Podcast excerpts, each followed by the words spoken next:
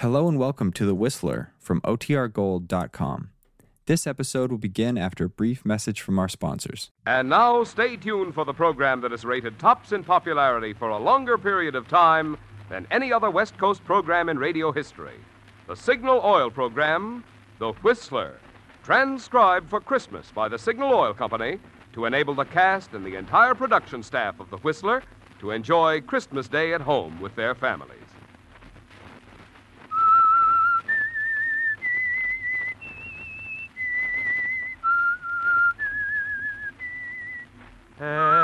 I G N A L. Signal, Signal gasoline. Signal, the famous Go Farther gasoline, invites you to sit back and enjoy another strange story by The Whistler. For extra driving pleasure, the signal to look for is the yellow and black circle sign that identifies signal service stations from Canada to Mexico. And for Sunday evening listening pleasure, the signal to listen for is this whistle that identifies the Signal Oil program, The Whistler.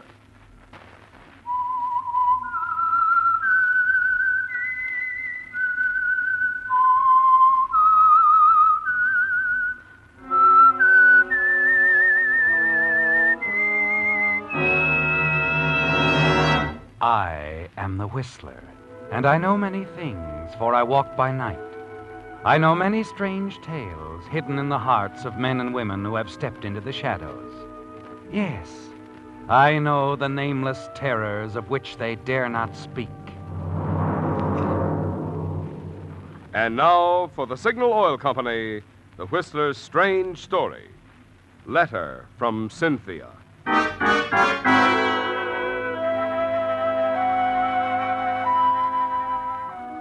To the holiday staff on duty at the small hospital on the outskirts of a small town on the coast of Southern California, Christmas night was much like any other night.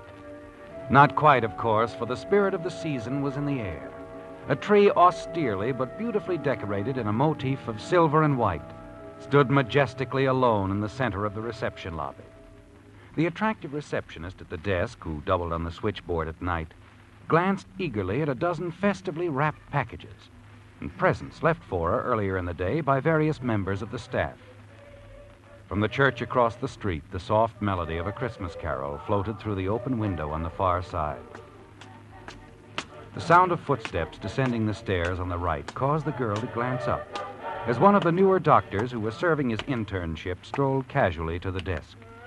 Thought I'd come down for a little breather. Kind of slow tonight, Patty. Is that bad for Christmas night? What do you want from Santa Claus anyway, Dr. Andrews? A, a couple of emergency appendectomies? No, I didn't mean that. I just meant it's kind of. oh, sure, I know. And it suits me fine. I got two hours sleep today and eight hours in front of me here at this desk. Oh, that's bad, Pat. You'll never see your grandchildren if you keep that up. Mm, people were dropping in all day long. You know how it is Christmas Day. Mm. Good night, Patty. Hope you had a nice Christmas. Oh, I did, Dr. Peters. Thanks for the nice presents. You're welcome. Good night, Doc. Good night, Neil. Yeah, Patty, it's like I said. A guy like you needs eight hours sleep a day. Did you get eight hours sleep today, Doctor? Ten. you would. You know, you're an odd man, Dr. P- Andrews. Odd? Well, how do you mean? I mean, I don't know. You act like there's something bothering you. Like there's something on your mind all the time. Oh, maybe there is. Well, everybody has things on their mind. You could still go out and dance, have fun, like the other doctors do. The single ones, I mean. Too busy. I'm still an intern, you know. Make it sound like a sentence. yes? Outside line? Yes, sir. Oh, here, Doctor, I almost forgot. Hmm? Maybe this pretty pink envelope will change your viewpoint. Hmm, a letter. When did this come? I don't know. I just came on duty ten minutes ago. Why don't you open it? What? Dr. Andrews, your hands are trembling. I believe your viewpoint's changed already.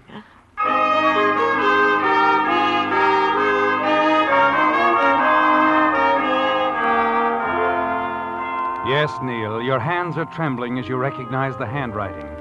Read the return address on the envelope. The address of lovely Cynthia Walker. She's out of your life now, isn't she, Neil? No. She'll never be out of your life, will she? You're just out of hers. You walk across the lobby, choose a chair near a light, and stare into space for a moment. The memory of that last moment with Cynthia crowding every other thought from your mind. It isn't pleasant to recall, is it, Neil? The unfortunate accident that cost you your reputation, your position, and the love of Cynthia Walker. At the very beginning of your career as an intern in an important hospital. You remember Cynthia's thoughtless, angry words that followed. Yes, looking back to that day more than a year ago, it's hard to believe now that a few hours could have made so much difference in your future. But they did. And as you try to read the words on the scrap of paper, Cynthia's letter in your hand, you know that one man is responsible for it all Charles Arthur Bennett, the man who lied when the truth would have cleared you. Charles Arthur Bennett, the man who called himself your best friend.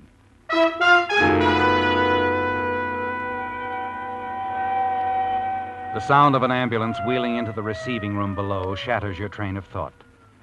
Across the room, a yellow light flashes on the switchboard. You turn quickly back to the letter. But your thoughts are Yes, he's blurred, and you know you won't have No, time to finish your letter busy. before you get the call you're sure is coming. Yes, doctor. Yes, doctor. Yes. I'll make out the registration card right away. Dr. Andrews. Yes? Yes, Pat? Admitting room? No, Miss Stevens is busy. 412 has had a relapse. Oh. They're taking the emergency to the third floor. Dr. Graham wants you to go to the third floor drug room. What kind of accident? Car crash, traumatic and hemotractic shock. Uh-huh. Patient very weak. Dr. Graham wants you to prepare injections of sereptamine and sacralin. Take them to the operating room, third floor. Right. I was afraid we might have one of these before the day was over. You get any details? No, only it was an automobile accident.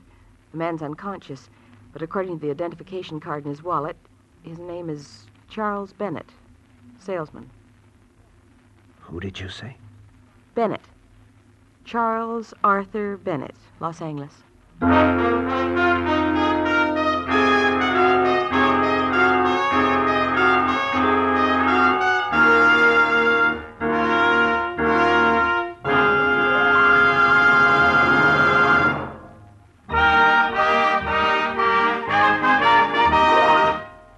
Because this is Christmas Day, Signal Oil Company has asked me to skip the regular message about Signal gasoline so that we can enjoy a few extra chuckles over Christmas limericks sent in by you Whistler fans. Tonight's first $20 Signal gasoline book goes to Mrs. E. Morrow of La Jolla, California, for this limerick. Said Santa when boarding his sled, This year I'm using my head. It's signal for me. I'll go farther, you'll see. And over the rooftops he sped. Signal, signal, signal gasoline.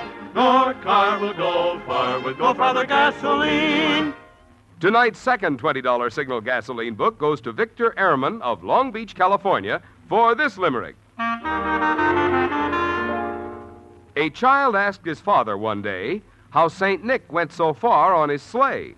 The wise father replied, He can take that long ride, cause his reindeer drink signal, they say. Signal, signal, signal gasoline. Your car will go far with Go the gasoline. Our only regret is that Signal could not have added a $20 coupon book to every Whistler fan's Christmas stocking. But we do hope that yours was filled with all the good things you wanted and more.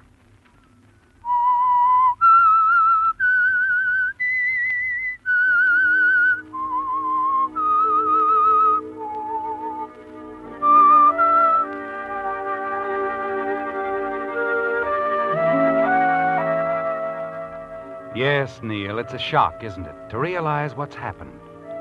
For more than a year, your resentment of Charlie Bennett has smoldered. And now the girl at the switchboard tells you that he's here in the hospital where you're now interning, the victim of an automobile accident. That you have to prepare the drugs that might save his life. Might save his life. As you hurry up the stairs along the hallway to the laboratory, Your thoughts go back to that night more than a year ago. The circumstances were quite different then, weren't they, Neil? Because although you didn't then realize it, that night you were at the mercy of Charlie Bennett. The night which began at a birthday party for Charlie Bennett more than a year ago at the home of a mutual friend. But as far as you were concerned, there were just the three of you Cynthia, Charlie, your best friend, and you. Yes, Neil, things were much different then. Oh, it's a wonderful party. I wish I didn't have to leave right in the middle of it. Well, if you must, you must. I'll drive you home. No, darling, I've already phoned for a taxi. Now, this is the first time you've been off duty from the hospital in a long time. I want you to stay here and relax and have fun. Okay, but I might get into trouble, you know. I trust you. You're a big boy now. Or I wouldn't have told you I'd marry you. Have you told Charlie? No. No, not yet. I I'll tell him tomorrow. I don't want to seem conceited, but well, telling him tonight that I'm going to marry you, it it just might spoil his birthday party. Yes, it would. By the way, where is Charlie? Oh, he's around. Over in the corner, I think. That island completely surrounded by the ocean of blondes. Well, I wouldn't think of invading that territory. Just to tell him good night. You tell him for me, will you, Neil? Sure. You really have to go. Oh, I'm afraid so. Jane's only in town for the night, and I don't get to see my sister very often. My taxi ought to be here by now. Now, it's your night off, dear. You have fun. You interns don't get out of that hospital often enough. And besides, the champagne is wonderful. Anything you say, darling.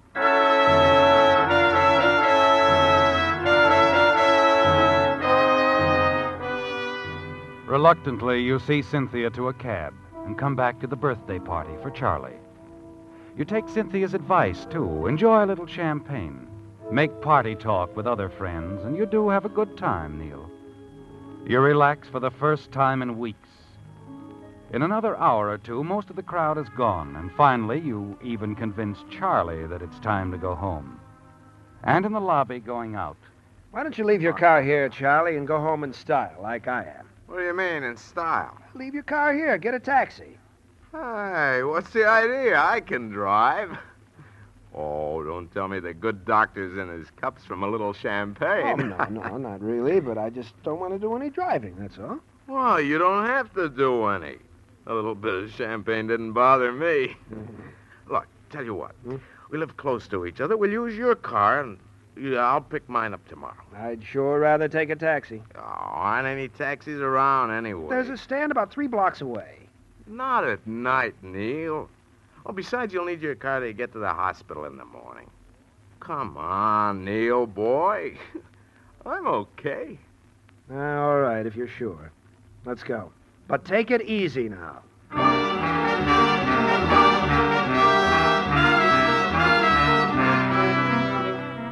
Once in the car, you make one more effort to talk Charlie out of driving, but to no avail. You're getting a little weary of the slight argument, so you let him drive your car. And after the first few blocks, you decide you have nothing to worry about. Charlie seems to be driving satisfactorily. Slightly over the speed limit, but everything seems to be all right until he suddenly turns a corner sharply. That's the last you remember for a little while.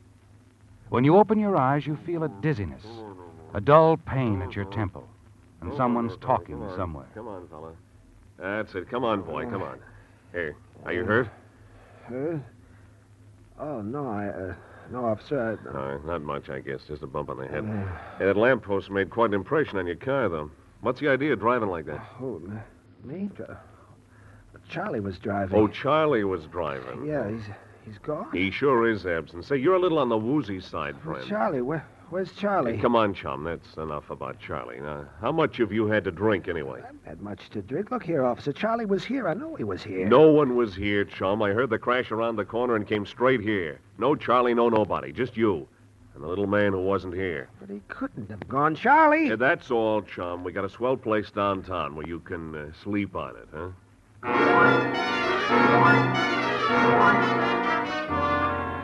It's like a nightmare, isn't it, Neil? You're bewildered and confused by what's happened. It's all a mistake, isn't it? A horrible mistake. And Charlie will show up soon and explain everything. Then you're booked at police headquarters and spend the rest of the night pacing back and forth in jail. Finally, in the early morning, someone is there to put up your bail. Hello, Cynthia. Hello, Neil. I, I came as quickly as I could. Thanks. Thanks for uh, springing me. Come along, Neil. I'll drive you home. How did you find out I was here? The whole story is in the morning papers. And it mentions your connection with the hospital, too. I suppose so. Dr. Rogers called me about it. He, he was quite concerned. Well, he needn't have been. We'll get this whole thing cleared up in no time. No time at all. Oh, I, I hope so, Neil. Sure. As soon as I see Charlie Bennett. Charlie? Yeah, you'll tell him what really happened. He was driving the car. It was all his fault. I was just. What's the matter, Cynthia? Why are you looking at me like that? Well, I, I've already talked with Charlie. Well, he told you then how it really happened. Charlie said he wasn't with you last night when it happened. He took a cab. He went home alone. It leaves you stunned, doesn't it, Neil? You're certain there must be some mistake. But once Charlie understands how much it means to you, he'll realize what's happened and tell the truth. It's too late to prevent the unfavorable publicity for the hospital, but at least you could be cleared in Dr. Rogers' eyes and in Cynthia's. You see Cynthia safely home and then take a taxi directly to Charlie's apartment. He isn't there, but the desk clerk lets you in and you settle down to wait and to think. Nearly two hours later, a key sounds in the door. Neil. Hiya, pal. Why don't you tell me you were coming? I would have waited. I didn't plan on it. The desk clerk let me in. You talked to Cynthia on the phone this morning, didn't you, Charlie? Cynthia? Yeah, crack of dawn. Naturally, she was worried about you. Naturally. And what did you tell her? Oh, that's what's worrying you, huh? Well, I didn't really mean to do it, Neil, but I had to. Uh, want a drink? No. Mind if I have one? Look, Charlie, I'm trying to give you a chance to explain. Okay, okay. No reason to get sore. You lied to Cynthia. Why? Well, I told you I had to. You know, as a salesman, I have to drive a car to make a living. What's Neil. that got to do with it? Only everything, that's all. Look, Neil, I didn't bother to mention it to anyone, but I was in a scrape three weeks ago. I got hauled up for driving under the weather. I got off with a fine and a warning that time. Wait a minute. You mean you deliberately let me take the rap for your accident last night? Well, I tell you, I couldn't help it. Do you know what a spot this has put me in? The hospital has a reputation they're pretty jealous of, you know. Sure, and I've got a job. And so have I. I think you'd better put down that drink and get your coat on, Charlie. Why? Because you're coming with me to explain to Dr. Rogers. Then we're going together to see Cynthia. Oh, what good would that do? It's all over now, Neil. You mean you're refusing? I mean, I went home in a taxi last night alone. Told my story once, and I don't see anything to gain by changing it now.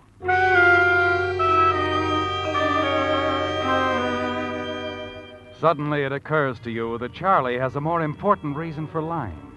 His job is only part of it. He's always wanted to marry Cynthia Toole, despite your long friendship. He believes that anything's fair in love or war.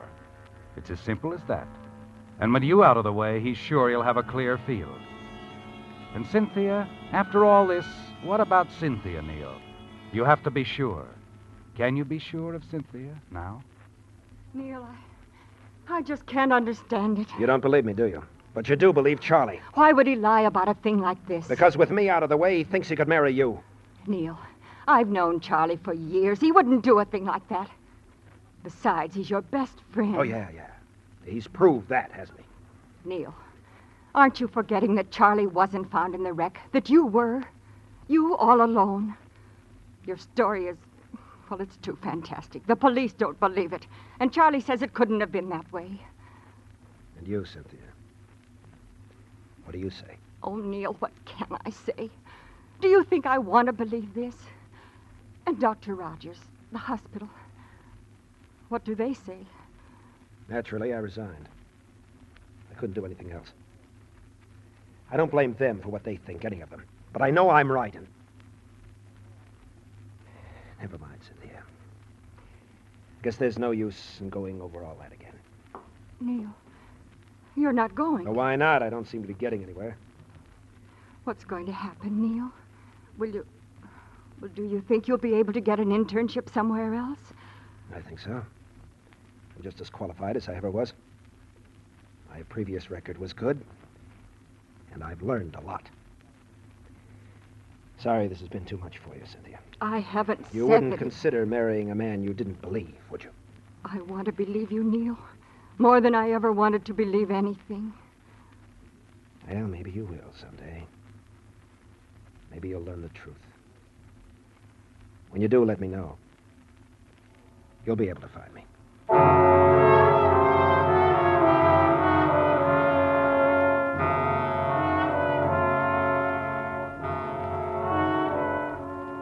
Yes, it all happened more than a year ago, didn't it, Neil? You cut off all contacts with your friends in Los Angeles. You've often wondered if Cynthia ever married Charlie. And every time you've wondered, your hatred toward him has grown deeper. You've often thought of killing him, haven't you? Yes, often. And now on Christmas night, more than a year later, in a small, out of the way hospital, fate places the life of Charlie Bennett squarely in your hands. The switchboard operator has told you that he's in the operating room unconscious, seriously injured in an auto accident. And you've been assigned to prepare the medication which will spell life or death for him. Just a little too much, or not quite enough. It's almost too easy, isn't it? Not the slightest suspicion will be attached to you. You smile as you enter the drug room and find another intern there. What's the emergency, Neil? Car wreck. You assisting? No, just preparing the sereptamine and saccharin shots. Well, must have been a pretty bad accident. I'm afraid so. You ever stop to think about the power of these drugs? Just the right amount means almost certain recovery.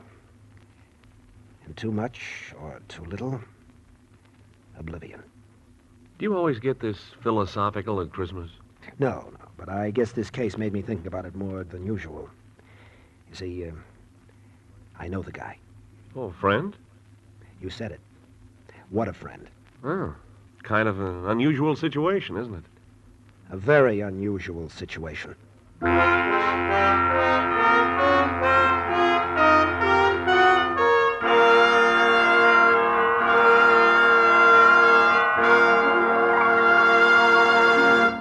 You know, friends, we of Signal Oil Organization feel mighty proud and pleased that you have invited the Whistler into your home so regularly throughout the year, and especially on Christmas Day.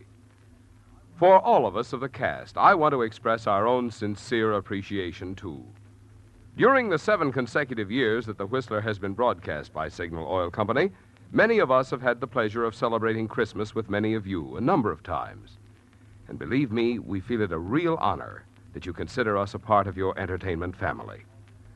Tonight, on behalf of Signal Oil Company and the independent signal dealers who serve you in the states of California, Oregon, Washington, Idaho, Nevada, and Arizona, I want to say we hope that your Christmas has been a merry one. May your new year be filled with peace, prosperity, and the good health with which to enjoy the many blessings of living in the good old USA.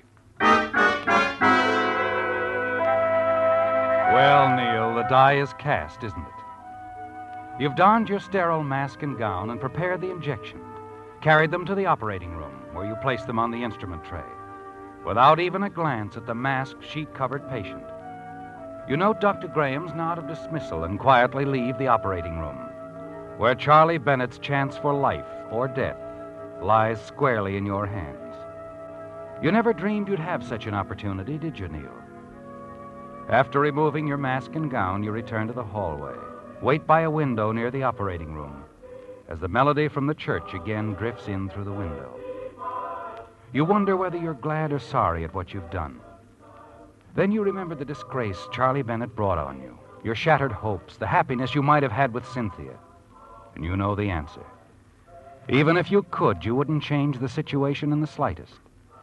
You pause under a ceiling light and decide to finish Cynthia's letter. And now, as another Christmas approaches, I realize how hasty I seemed in my judgment. Suddenly, your heart beats faster as you realize she's still Miss Cynthia Walker. You can almost hear the words as the melody of her voice haunts your memory. But you were even more hasty in your action. Your sudden, abrupt leaving. not letting me know where you were. I know now how wrong I was to doubt you. But even when my doubts were deepest, I loved you. Told me once a woman loves in spite of a man's weakness, not because of his strength. Remember, Neil?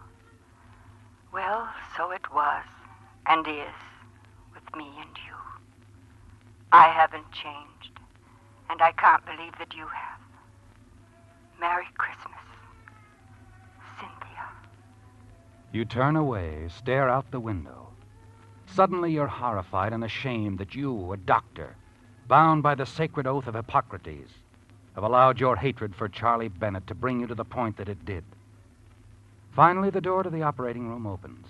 The still form is wheeled silently past you. You continue to stare out the window. You light a cigarette and wait for Dr. Graham to emerge from the operating room. As he opens the operating room door and enters the hallway, you walk slowly toward him. How's the patient, Doctor? Well, patient's going to be all right. I'm glad you were around. Sereptamine's a godsend. Uh, may I uh, have a cigarette, Andrews? Oh, sure, Doctor. Oh, thank you. I wish sereptamine had been available when I first started practice. Matter of fact, I wish I were young like you, just beginning. Oh, you'll be a great doctor one day, Andrews. Will I? I'm sure of it. You're honest. Duty comes first with you. Why, you could no more evade it than commit murder. No, I guess I couldn't. But I almost made a terrible mistake a little while ago. A mistake that could have been fatal to your patient. Mm, but you didn't. No. No, and I don't think I'll ever be tempted to make a similar mistake again. I'm sure you won't, whatever it was. No, the practice of medicine's in your heart above everything. Yes, I guess it is. Oh, it is. I've always known that. That's why I appointed you. Thank you, Doctor. Uh, when can I speak with Mr. Bennett? Oh, any time you wish. He's lying down in my office. Bennett wasn't seriously injured, just uh, knocked out temporarily. He was driving the car. You mean someone else was. Oh, our patient was the young lady with him. It seems they were on the way out here to the hospital to see one of our interns. She'll be okay. Doctor, who was she? Well, her name's, uh, uh, Walker. Cynthia Walker.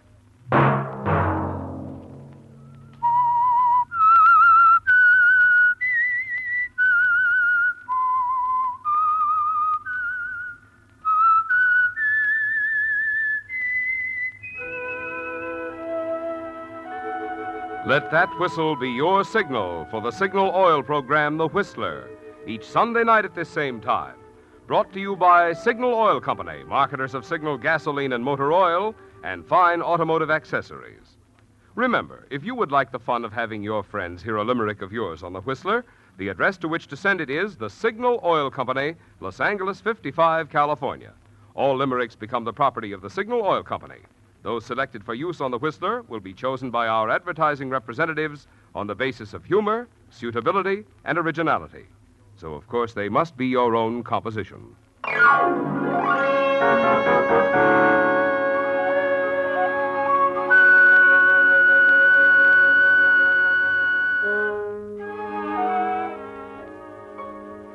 Featured in tonight's transcribed story were David Ellis, Isabel Jewell, and Paul Frees.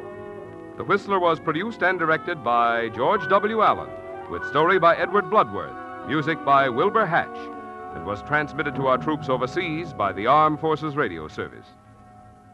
The Whistler is entirely fictional, and all characters portrayed on The Whistler are also fictional.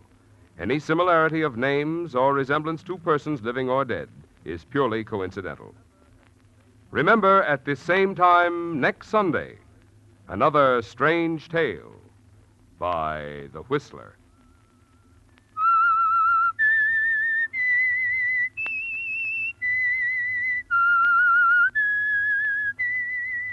S I G N A L. Signal, signal gasoline. Marvin Miller speaking for the Signal Oil Company. This is CBS, the Columbia Broadcasting System.